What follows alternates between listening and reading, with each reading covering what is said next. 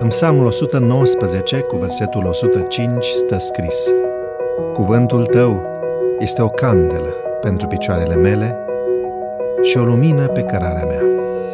Părinții mei, deși amândoi spanioli, s-au cunoscut și s-au căsătorit la Paris, unde au și locuit timp de 15 ani.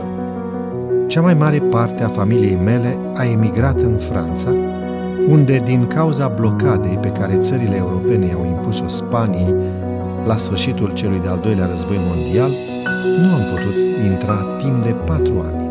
Frontierele s-au redeschis în anul 1954 și părinții mei au decis ca fratele meu mai mare și cu mine, aveam 16 ani pe atunci, să facem o călătorie în Franța pentru a ne vizita rudele. Perspectiva de a vedea Parisul mă umplea de încântare. Pastorul bisericii noastre ne-a spus că o comunitate adventistă foarte importantă se întâlnea în Paris, pe Boulevard de Hospital numărul 133.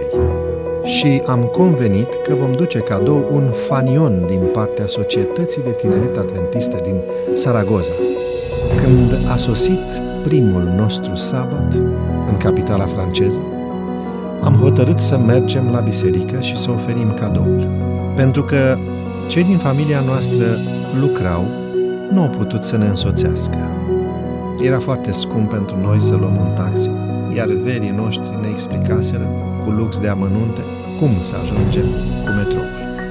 Foarte mulțumiți, deși cam inconștienți cu privire la complexitatea aventurii pe care urma să o întreprindem în acest oraș imens, am plecat cu mai mult entuziasm decât prudență către Biserica Adventistă de pe Boulevard de l'Hôpital. Așa cum era de așteptat, ne-am pierdut în labirintul complex al rețelei de metrou. Nu vorbeam și nici nu înțelegeam limba franceză, așa că ne-am dat repede seama de dificultatea periplului nostru. Ne-am predat încă o dată providenței divine – și la scurt timp după aceea am văzut într-o stație o doamnă în vârstă cu o Biblie în mână, care se pregătea să prindă trenul următor. Ce era de făcut? Fiind sabat, fără îndoială că era vorba de o soră adventistă care mergea la biserică, am hotărât să o urmărim, să urcăm și să coborăm unde cobora și ea. Zis și făcut.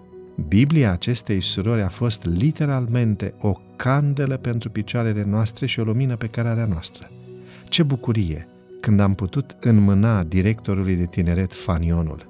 Cu câtă recunoștință am salutat-o pe doamna cu Biblia sub braț, care ne-a condus până la Biserica Adventistă.